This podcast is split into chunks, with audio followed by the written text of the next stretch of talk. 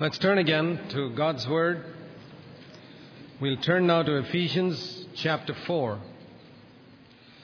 In our last session, we considered that Ephesians is divided into two sections. The first three chapters are the foundation on which the next three chapters, like the superstructure of a building, are built. And if the foundation is strong, then only will the superstructure be strong. And if you only build the foundation and don't build a superstructure, you're like that man whom Jesus spoke about in Luke 14 who laid a foundation and everybody began to laugh at him because he never built a house. There are a lot of Christians like that who live in Ephesians 1 to 3 all the time. They always talk about being in the heavenly places. There's that expression, no, which says that you are so heavenly minded that you're of no earthly use. Now, we shouldn't be like that. Our head is in the heavens, but our feet must be on the earth. That heavenly life must be manifested on earth. That's how Jesus lived. Jesus demonstrated how a Christian must live. An ordinary earthly life, living at home as a little boy, working as a carpenter, as a full time worker, preaching the gospel, but always bringing that mind of heaven to his life as a little boy at home, to his work in the carpenter shop, and to full time Christian work. See, we live our life at home, in our place of work, and if you're in the ministry, in Christian work. Jesus had all three. He lived at home, in his place of work, and in full time Christian ministry. and in all three areas, he demonstrated the spirit of heaven. That is the Christian life. Anything less than this is not Christianity. And so, Jesus was not a hermit. He was not one who did not eat and drink what other people ate and drank, or didn't dress the way other people dressed. Remember this that Jesus lived just like other people. In the Garden of Gethsemane, they needed somebody to identify him, which proves how much he looked like the other disciples. That unless there was somebody who knew him well, they could not identify him. He was just like the others. He dressed like the others. He looked like the others. He behaved like the others. He ate like the others in all his external life, but it was always the mind of heaven that controlled his behavior and character. And he has given us an example how we are to live as individuals in our Christian homes and in the church. And this is what Ephesians 4 to 6 is all about. It begins with, I, therefore, therefore, I entreat you to walk like this. I told you in the first three chapters, there is no command, there is no exhortation. Everything in chapters 1 to 3 deals with what God has done for us. He has lifted us up when we were dead. He has placed us in heavenly places. He has blessed us with every spiritual blessing. He has given us the Holy Spirit. He has given us a calling. He has made us His inheritance. He has given us His power. He has put the enmity to death on the cross. He has united Jew and Gentile. It's not my business. He has already done it. He is the one who has now promised to do beyond all that we ask or think. And so the emphasis in chapters 1 to 3 is on revelation. You must have revelation. We saw that in chapter 1. Paul says in chapter 3, verse 3 about revelation on this great mystery. And he says, now, in our earthly life, we must live out this revelation. And there's a verse in chapter 3, verse 10, which I want to show you before I move on. The purpose of all this is Revelation 3, uh, sorry, Ephesians 3:10, that the manifold wisdom of God manifold means many sided wisdom of God, can now be made known through the church to the rulers and authorities in the heavenly places. That means there are demons, satanic powers that keep saying, you know what they keep saying? Nobody can live like this on earth. Then Jesus lived like that as a man. He was made like us, tempted like us, and he lived a heavenly life. Now the principalities and powers say, well, Jesus could do it, nobody else can ever do it. Every believer will be earthly minded. God says, No, I'll show you. I'll show you a bunch of people who live heavenly minded on earth. Through the church, through the unity in fellowship, they say, the demons say, it's impossible for Jew and Gentile to be one. Even the Malayalis and Tamilians cannot be one. And the Anglo Indians and the Malayalis cannot be one. God says, I'll show you. I'll show you how Anglo Indians and Malayalis and Tamilians and Telugu people and North Indians and Bhutanese and Sikkimese and Burmese and Sri Lankans can all become one. And not, you know, uh, devalue another person. We can all be one. Now that includes all the others I left out, by the way. It's not just these people I mentioned. It includes everybody. There are too many to mention. But everybody can be one in Christ. And that is to show the principalities and powers, see what I've done on earth. Now let me ask you, what is happening in the church today? Is it demonstrating that wonderful wisdom of God to the principalities and powers? What a tremendous calling we have to build a church on earth. I don't mean a building, people. That this church, like it says in 310, can be a demonstration to these principalities and powers of the tremendous power of Christ and the power of the Holy Spirit. I don't know whether you see that challenge. That's the thing that's gripped my heart. God wants such a church on earth. Always think that you're building a church which the de- demons must look at and say, That's amazing. We thought it could never be done. In chapter 4, it speaks about how each Christian must walk if we are to be that type of demonstration to the heavenly powers, to these evil forces who are always criticizing God for the way his people live on earth. Sometimes that we lose that vision, which is there in Job chapter 1 and even here in Ephesians 3:10. In view of all this, in view of all that God has done, in view of your tremendous responsibility to demonstrate a life to the principalities and powers, how should you walk? Walk in a manner worthy, chapter 4, verse 1, of the calling with which you have been called. You've been called with a calling. Walk in a manner worthy of that calling. Number one, humility. With all humility. I told you the other day the three secrets of the Christian life humility, humility, humility. That's where it begins. Jesus humbled himself with all humility and gentleness. Why does he begin with these two things? Because Jesus said in Matthew 11, verse 29, Take my yoke upon you and learn from me, for I am humble and gentle. The only two things he told us to learn from him were humility and gentleness. Why? Because in all of us, there's a lot of pride and hardness. And Jesus wants us to learn from him humility and gentleness. If you are going to demonstrate this heavenly life on earth, it's not going to be demonstrated, first of all, by evangelism, healing, preaching, Bible teaching, nothing. Social work, nothing. It's going to be demonstrated, first of all, in your personal character, in your attitude of humility and gentleness. Remember always in the tabernacle, God began with the ark. Man always begins with the outside, and inside he cleans whenever he has time.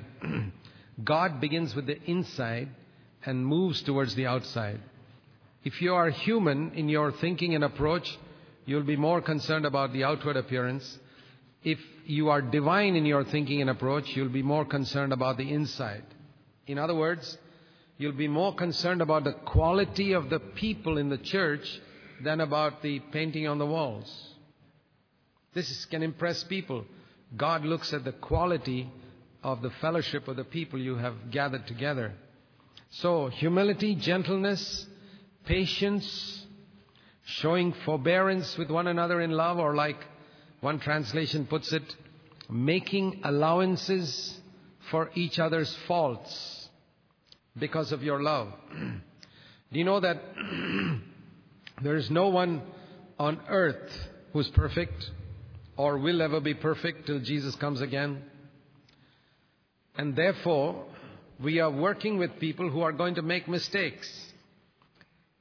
If you work with me, you'll discover that I make mistakes.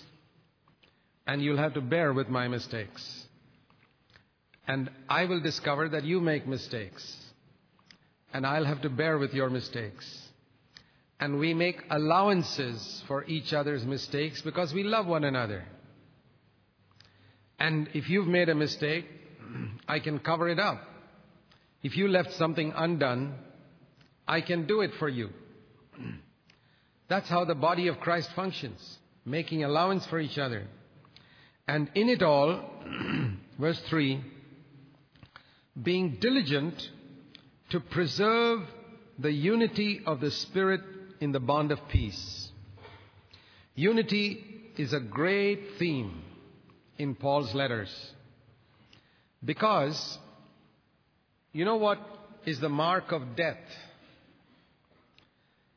When a body dies, when a human body dies, you know what happens? It begins to disintegrate.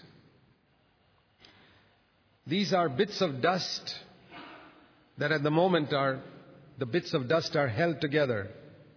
You know that our body is made of dust. But even though it's made of dust, the bits of dust are all held together because there's life in this body. The moment life goes out of this body, the disintegration process starts immediately. After a few months, you find it has all become dust. It's all disintegrated. It's the same with a fellowship of believers. Where believers are coming apart, you know, death has already come in. Where a husband and wife are having tensions, you know, death has already come in. Don't wait till the divorce takes place. That's many, many years later. Disintegration sometimes starts within one day of marriage. Tensions, fights, little distance, misunderstandings. It can happen in a church. Two or three stud, go with great zeal to work for the Lord in one place. And within a few days, disintegration has started. Death has come in. So, unity, the wonderful thing about this body is that all these little bits of dust are united together that you can hardly see where it is joined. And even if you get an injury in this body, immediately the body processes start to close it up to join it. It doesn't like a cut in the body. Immediately the body processes go to fight it, to unite. This, the, fun- the way this body functions is towards unity. No separation. If two bones break, if a bone rather breaks into two, you put it together. Do you know that no man on earth can join two bones? Do you know what a doctor does when he puts a leg in plaster? He cannot join the bones. Only God can join the bones. He just puts it in the proper place. And in a few weeks, it's joined. How did it join? Just by putting it together. Because the whole body system work to, works towards unity. Unity, unity. No, if there's a breakage, come back together and united. This is how the body of Christ should function. And if it doesn't function like that, what you're building is not the body of Christ. So, God is not building a whole lot of individuals. He's building one body. And that's what he's speaking about in Ephesians 4. This building of one body. He speaks about our being built together. Verse 12 is the building up of the body of Christ, it says in verse 12. So, he goes on to say, preserve this unity of the Spirit because there is one body. Now, how do you know there is unity? It says in verse 3 by the bond of peace. If when you think of a brother, your thoughts are always of peace and rest, you know there is unity. But when you think of a brother or a sister and you're a little agitated, disturbed whenever you think of that person, even though you may say, Praise the Lord, brother, praise the Lord, sister, and outside, there is no unity there. The test always is peace. Whenever you think of anyone who's in that body of Christ and there's peace in your heart, you know there's unity. So the unity of the Spirit is preserved in the bond of peace. There's one body, one Spirit, one Lord, one faith, one baptism, and so on. Just let me mention one thing about that one baptism. Some people do not take believer's baptism because they think they took one as a child. Now, when it says one baptism, it means one proper baptism. A child baptism is not a proper baptism. And it says here about gifts. To build up this body, you cannot do it without supernatural gifts. To each of us, grace is given according to the measure of Christ. And then he speaks about Jesus' ascension, verse 8. When he ascended, he led a captive, a host of captives. Now, I understand that verse to mean that when Jesus died, he went to the heart of the earth for three days and three nights, as he said he would. And we also know that paradise was in the heart of the earth because he also told the thief, Today I'll be with you in paradise. So paradise must have been in the heart of the earth, and that's where he was for three days and three nights. And then he came back into his body in the tomb of Joseph of Arimathea, came out, and he was on earth for 40 days, appeared to many people, and then he ascended. And when he ascended, he took all those people who were in paradise, who were captives down there in the heart of the earth, up with him to the third heaven. Now, how do we know that paradise today is in the third heaven? Because we read in 2 Corinthians 12 that Paul was caught up to paradise, not down. And he says he was caught up to the third heaven. So we know that paradise is up there today, and we know from Jesus' words to the thief that paradise was in the heart of the earth at that time. This was the point at which he took it up. He took all those captives up to heaven. So today, when we die, we don't go to the heart of the earth like David and Moses. We go up to be with Christ, like Paul says. That's where we go. And first, he had descended, verse 9, into the lower parts of the earth. Why? How did he go to the lower parts of the earth? Because paradise was there, next to hell, but with a big gulf in between. They could see into each other like the rich man and Lazarus saw. And then he ascended up to heaven, and after he ascended up to heaven, he gave some gifts to the church. And those gifts were people. He gave apostles, prophets, evangelists, pastors, and teachers to equip the saints so that the saints will build up the body of Christ. Read carefully. It doesn't say the apostles build up the body of Christ. The apostles and prophets and so on equip the saints, and the saints build up the body of Christ. So every, every believer has got a part to do in building up the body of Christ. But to equip those believers, God has given five gifts, ministries in the church. First are apostles. And those apostles are not only the first 12 apostles. If you read Acts of the Apostles, you read that Paul and Barnabas were also called apostles. And you read Revelation chapter 2, when there was only one of those 12 apostles living, John, he says, You tested those who claimed to be apostles and were false. So that means there were other apostles also. Uh, some false apostles, but there were genuine apostles. If they were only the 12, then there's no need to test. You just want to know whether they are one of the 12. So there are a number of passages which show there were apostles right up to the end of the first century, and there are apostles today. Apostles are not people who write scripture. Not all the apostles wrote scripture. Andrew never wrote any scripture. And uh, other a number of other apostles didn't write any scripture. But they were people who were sent out by God with a specific task And the apostle means sent, sent one, sent by God, and usually to establish local churches in number of places, to appoint elders in those churches, and then to be an elder to those elders, to guide them, to solve their church problems, and to lead them to maturity, and then to move on, to lead them so that they take care of those churches, and then to move on to some other ministry. An apostle never stayed always looking after one church. So that's the ministry of an apostle. He's an elder to the elders of the churches he's planted.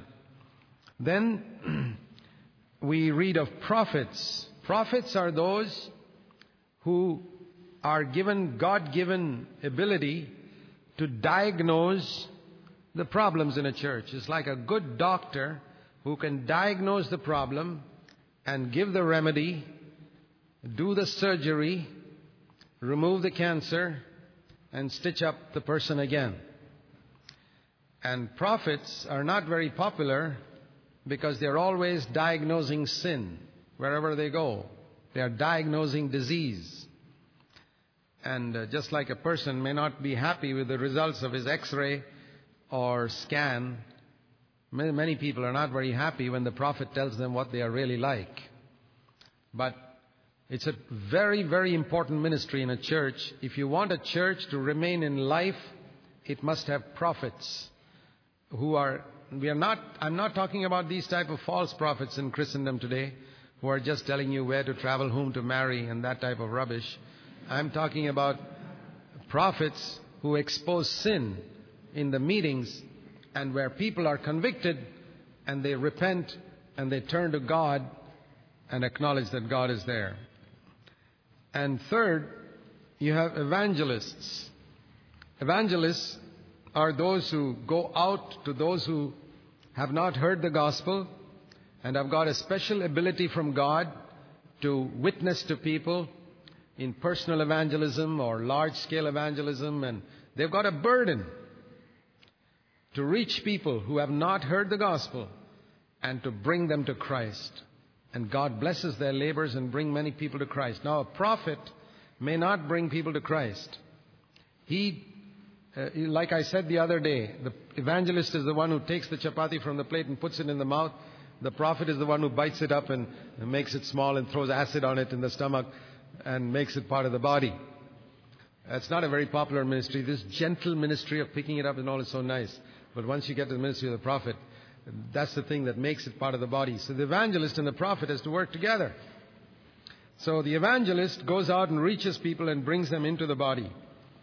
And then pastors or shepherds. You know what a shepherd is? Who looks after the sheep, cares for it. If the sheep is wounded, the sheep needs water, the sheep needs food, the sheep uh, needs to be nurtured. That's a shepherd's job. To lovingly, tenderly care for the weak ones, for the lambs, and make sure that they grow up in a proper way. That's the calling of shepherds. And every church needs shepherds, not just one pastor. Jesus could pastor only 12 people. So if a church has got 120 people, how many pastors do you need? It's simple uh, division. You need 10 pastors at least. So what does it mean to be a pastor? It doesn't mean to be a full-time worker who's got a title called pastor so and so and stands up there. No. It's a man who's got a shepherd heart. He may be in a secular job, but he's got a shepherd heart for these younger ones, goes and encourages them. A man, could be only 23 years old, and he's encouraging the 15 year olds and the 13 year olds. He's a shepherd. He's a pastor. He's a great help to the older shepherd, the older pastor. So as a church grows in size, if there are 20 people, you need at least two shepherds. If there are 40, you need at least three. Then only sh- it'll grow.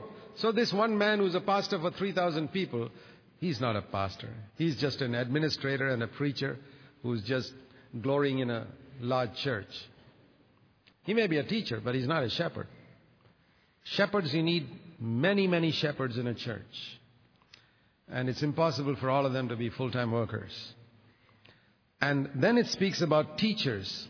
Teachers are those who can explain the Word of God and make what looks so complicated so simple. So that's another thing. Every church does not need a teacher because there are not many good teachers. So you can have one teacher who travels around to 20, 30 churches. But what every church should have is a prophet. Every church does not need an evangelist because an evangelist can bring a lot of people from many places and move on. That's why you read in Acts 13 there were prophets and teachers there in the early days. And those teachers moved around. But what is needed in every church is prophets and shepherds. And the purpose of all these ministries is to build up the body of Christ. In other words, an evangelist must not just have his own ministry, saving souls and say, go, go wherever you like, or go back to your old dead church. That's not the type of evangelist spoken here. Today we have a lot of people like that who got their own name attached to an evangelistic ministry. And they go and conduct a huge campaign, and people are saved, and they say, please go back to your dead church. In that dead church, there may not be any shepherd or teacher who leads them to the right thing, to the truth. An evangelist must work together with the prophets and shepherds and teachers, and if he's not himself a shepherd, he must hand over his sheep to a good shepherd. This is where there's need of cooperation. That's how it was in the early days. Philip was an evangelist in Acts chapter 8, but he was not a shepherd in Samaria. Other people took over the shepherding responsibility. He didn't just let them wander. And a lot of evangelistic ministry today is just to build up one man's name and he makes a lot of money. That's not the type of evangelist spoken here. Here, the evangelist is the one who builds the body of Christ. And he says, we have to grow up, verse 13, to the unity we must, until we attain the unity of the faith, we must keep the unity of the Spirit. Verse 3 says we must preserve the unity of the Spirit. Verse 13 says, until we attain to the unity of the faith. There are a lot of things in which we are not united. For example, you may not agree with my view of the tribulation and whether the church goes through it or not. That's fine. But until we agree, maybe we'll agree only when Jesus comes after the tribulation. But,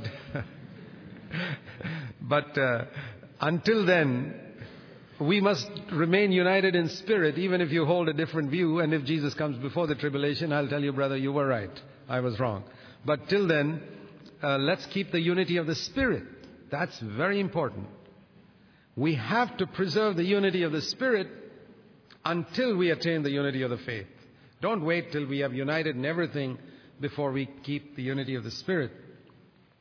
So we are growing up gradually, verse 13, to a mature man, to the fullness of Christ. Our aim must be we all grow and we help others to grow to the fullness of Christ. And we must not be children. We must not be babies, always tossed about here and there. No.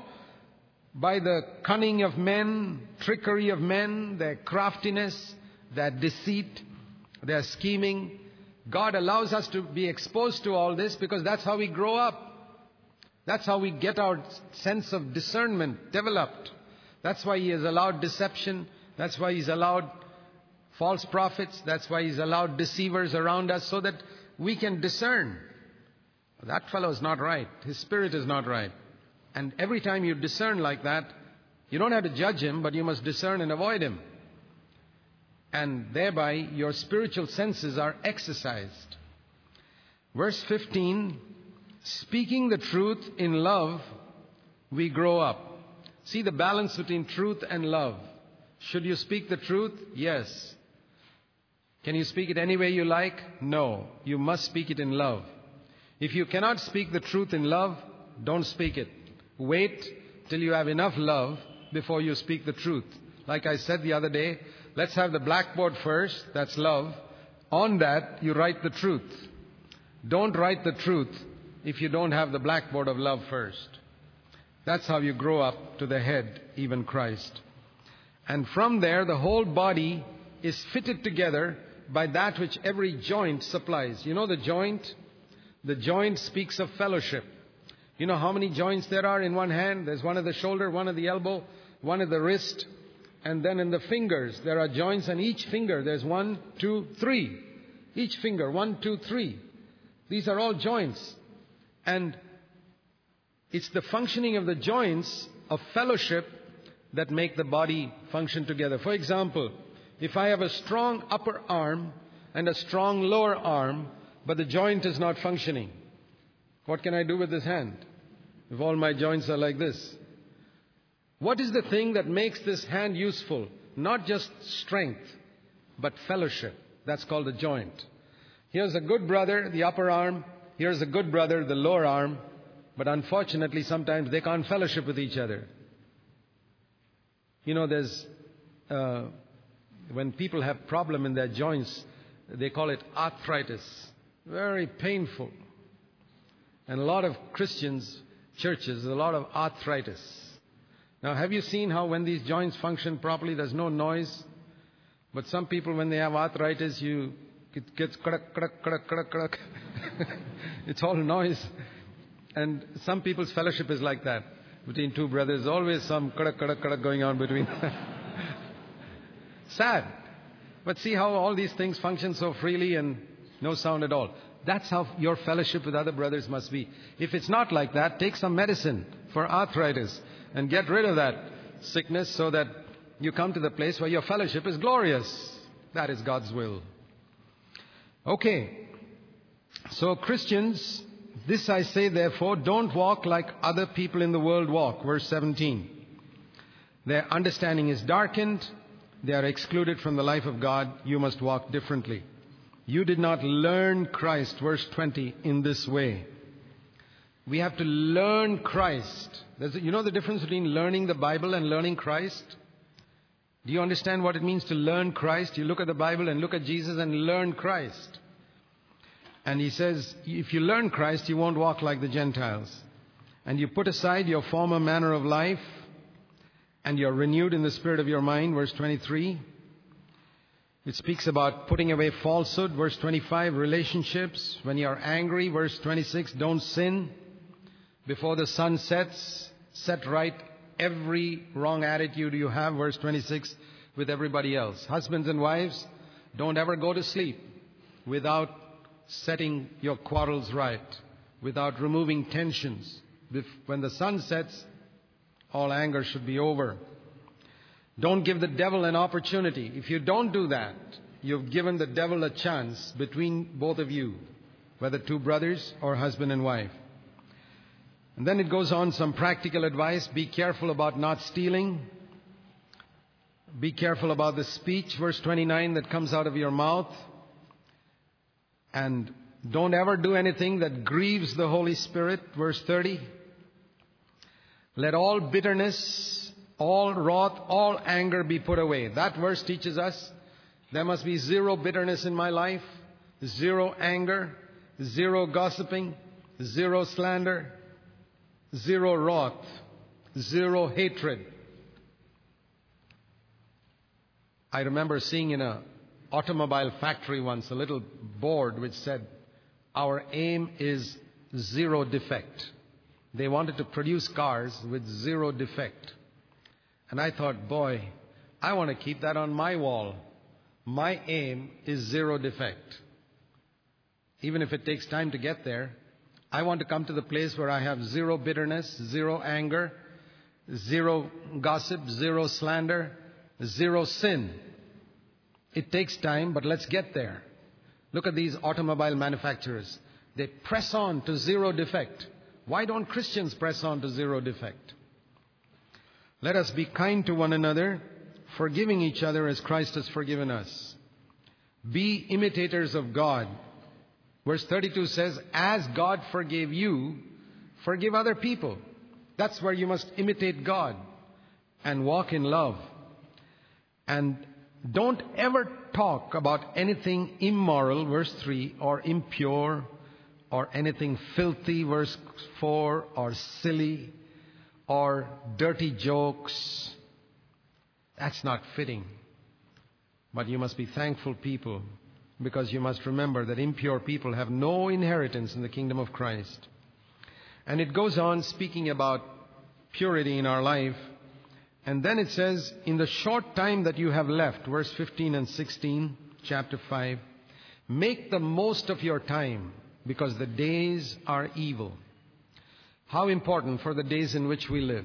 The days are evil Therefore, make the most of the time that you have, not being unwise, but knowing what the will of God is.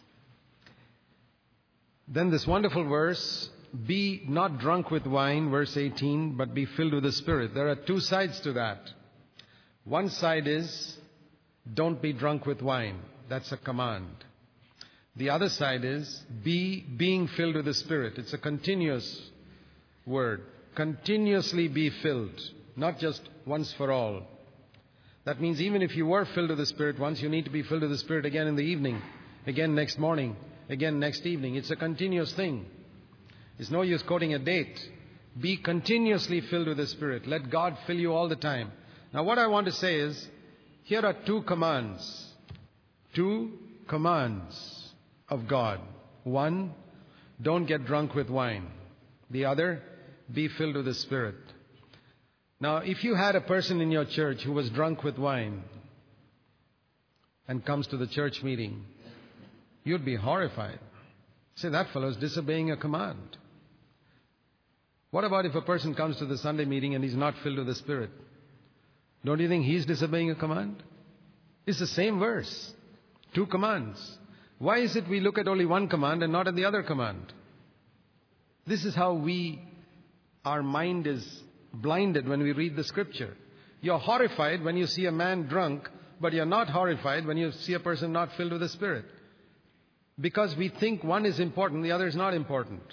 But the same verse says, don't be drunk, be filled with the Spirit. Both are equally important. If you think getting drunk is serious, I'd say not being filled with the Spirit is also serious. Any day. Can you afford to get drunk once in a month? No, not even once a month. Can you afford not to be filled with the Spirit even one day in a month? Not even one day in a month. It's exactly like that.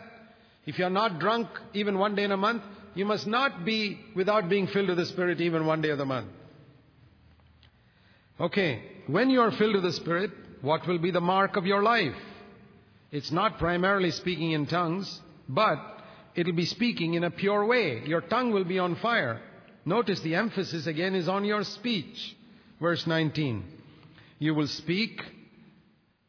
There'll be joy in your speech. Psalms, hymns, spiritual songs, singing and making melody in your heart to the Lord. There'll be a spirit of thankfulness and rejoicing even in your conversation to one another. It won't be like we read earlier about gossip and slander and all the other things mentioned there. You will always be giving thanks, verse 20. Mark of a spirit-filled man is that he's a thankful man, thankful for everything God allows in his life and all the other things that are mentioned right up to the end of chapter 6. A spirit filled man, his life is described from verse 19 of chapter 5 till chapter 6, verse 24. That is a spirit filled man. It begins with thankfulness to God, it begins with praise and worship, and it continues in subjection to one another, verse 21, chapter 5. It continues on to home relationships, chapter 5, verse 22 onwards. And it continues on to fighting against the devil. Chapter 6, verse 11 onwards. All this is the result of being filled with the Holy Spirit.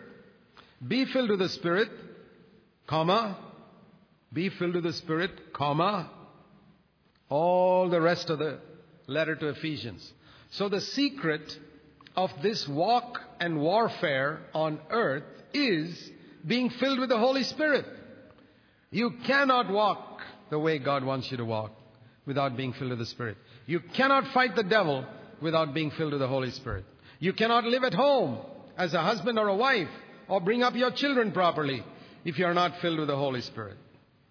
You cannot praise and worship properly if you are not filled with the Holy Spirit. So that's very important. In, in the home, it speaks about three areas of relationships. First of all, husbands and wives, 522 to 33. Then, children and parents, chapter 6, verse 1 to 4. And then, masters and servants, chapter 6, verse 5 to 9. In those days, like in many of our homes in India, there are servants in the home. And it also applies to people who work in an office.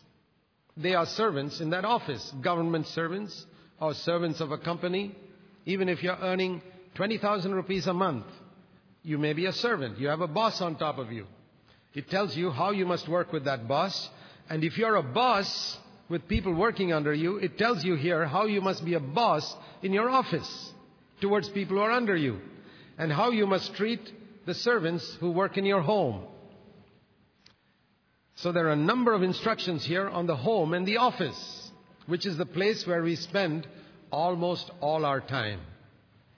We spend almost all our time, if you're in a secular work, either at home or in an office. 90% of your time anyway. And spirit filled, a spirit filled person, his life is transformed in his home and in his office. It's only then that he can build the body of Christ. You know, Ephesians speaks about building the body of Christ. And Ephesians also speaks about how you work in your home and how you work in your office as a boss or as a servant. And the principle, first of all, that overlies all these areas is Ephesians 5:21. Be subject to one another in the fear of Christ. Now when husbands want to tell their wives how wives should behave at home, which verse do they go to? They go to Ephesians 5:22. And if the wife is clever, I'm giving a little hint to all the wives here.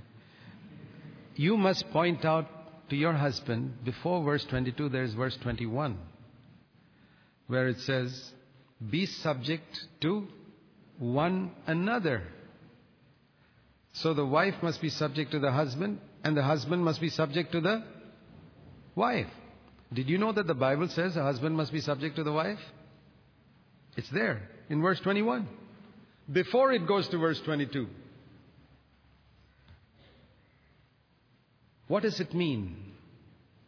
Does the father have to be subject to the child? Yes. Just like the child to the father. Does the master have to be subject to the servant? Yes, just like the servant to the master. The verse that controls the remaining verses is verse 21, and many, many people never go to verse 21. The secret of good relationships at home is verse 21. What does it mean to be subject to one another? Everyone has got a boundary that God has drawn around him.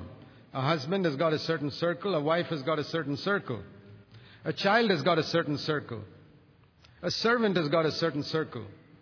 For example, let me take a servant first.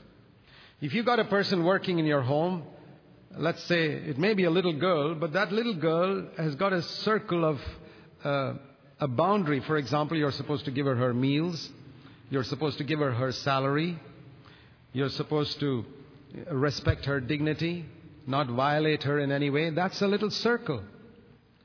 And you must be subject to that. You must not deny her her salary, a decent salary, her food, etc. Anybody who works for you must be paid properly, must be given their rights. That right, those rights which they have, is that circle. And by giving them those rights, I am being subject to them. Not being subject means I say, you don't have any rights. I'm, you're my slave. You have no rights. That's not, a Christian way is not like that. Even a child, for example, when a child is being punished for a, uh, some bad behavior, I've always made it a rule as a father when my children were small never to punish them publicly in the presence of guests because that is a double punishment. First of all, the belt, and secondly, the humiliation before all these visitors. And that humiliation can be more painful than the belt or the rod. So a child has got a little circle, circle of dignity. And the father must be subject to that child in that circle and say, I must not punish this child and humiliate him in the presence of others. Maybe his friends are there, his classmates are there. Imagine if a father beats his child in the presence of his classmates. That's a double punishment. Humiliation before his classmates, which is worse than the rod. So the father must be subject to the child and take him home into a private room and there beat him.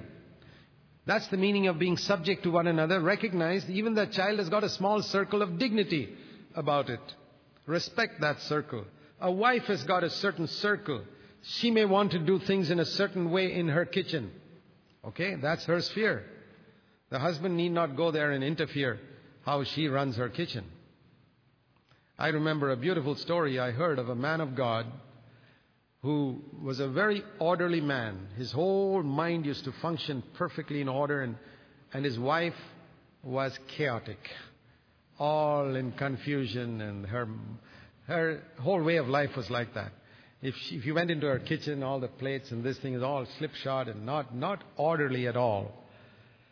And sometimes the husband would go to help his wife uh, wash up the dishes. It's unfortunately what Indian husbands sometimes don't do.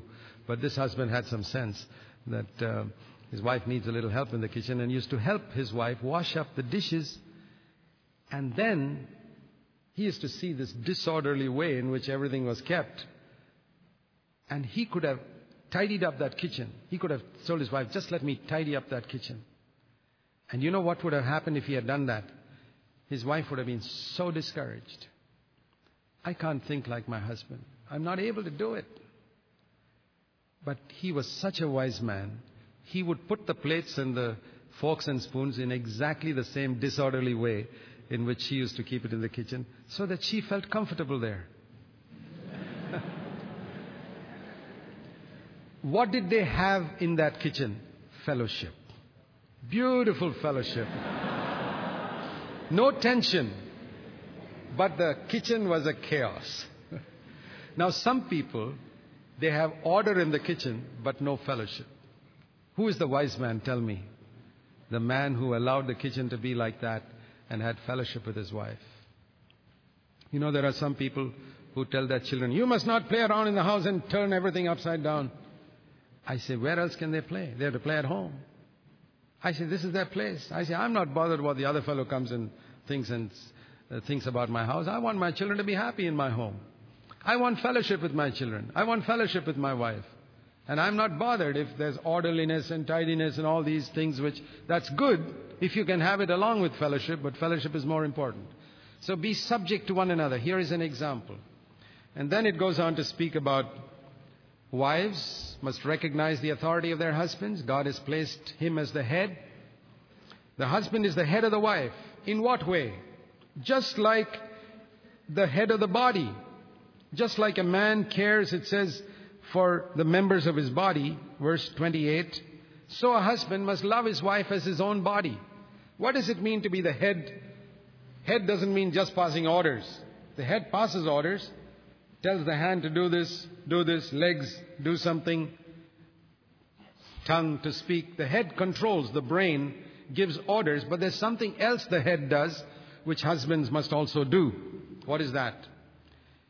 if there is the slightest injury anywhere in the body, immediately the head feels it and does something.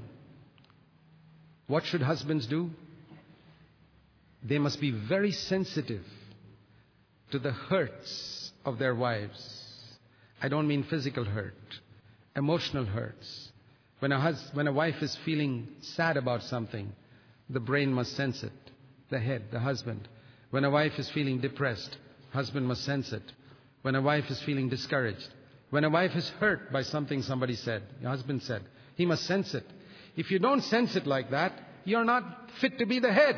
What type of head are you? Just giving orders? That's a dictator. That's not the head of the body. The head of the body gives orders, at the same time is very sensitive to the slightest pain, even a pinprick. The head feels it. That's a challenge for husbands.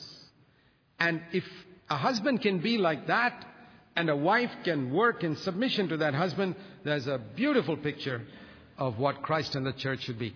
That is the type of home we must build. It may take time, let it take 20 years, but let's build that type of home. Children must be brought up, chapter 6, to obey their parents. Most important thing we have to teach our children is to obey their parents slaves and masters, not by eye service, masters without partiality. Then finally, we come to chapter 6, verse 10 onwards, where we speak about this, speaks about this warfare with Satan. Immediately after the home comes this subject on warfare. Warfare is always in the home first. The devil attacks the home. That's why immediately after the section on the home, you have the section on warfare. Stand against the devil, put on the whole armor of God, because we are not struggling with flesh and blood. Verse 12. If you want to fight the devil, number one qualification, stop fighting with human beings. Verse 12. Stop fighting with human beings. Anybody who fights with human beings cannot fight demons. The reason why many believers cannot fight the devil is because they are fighting with other human beings. I made a decision many years ago in my life that I will never fight with a human being. You make that decision, and then you'll be able to fight demons and do something for God in the church. That's number one. We are to fight against these demons, and to fight against these demons, there are a number of things we need. He uses the picture of armor a belt, a breastplate, feet, shoes, shield, sword, etc. Number one is, verse 14, the belt of truth. If you don't have truth in your life, that means sincerity, reality, no hypocrisy, no telling lies, brother, sister, forget about fighting the devil. If you got lying in your system, the devil is a liar, he'll have fellowship with you. You can't fight him. If you want to fight a devil who's a liar, there must be no lie in your life. Your life must be transparent. Number two, you must have the breastplate of righteousness. There are two types of righteousness. The righteousness with, of Christ with which we are clothed, we stand complete in Him, and the righteousness of Christ which we partake of through the Holy Spirit little by little in the areas where we have light. In other words, a clear conscience in my heart. That's the breastplate. Clothed with the righteousness of Christ and not conscious of any unrighteousness that I'm doing in my life. Number three, shoes. Shoes, the readiness to preach the gospel. Do you know that preaching the gospel is one way by which we can overcome Satan? Those who are lazy, and never think of serving God, they are overcome by Satan frequently.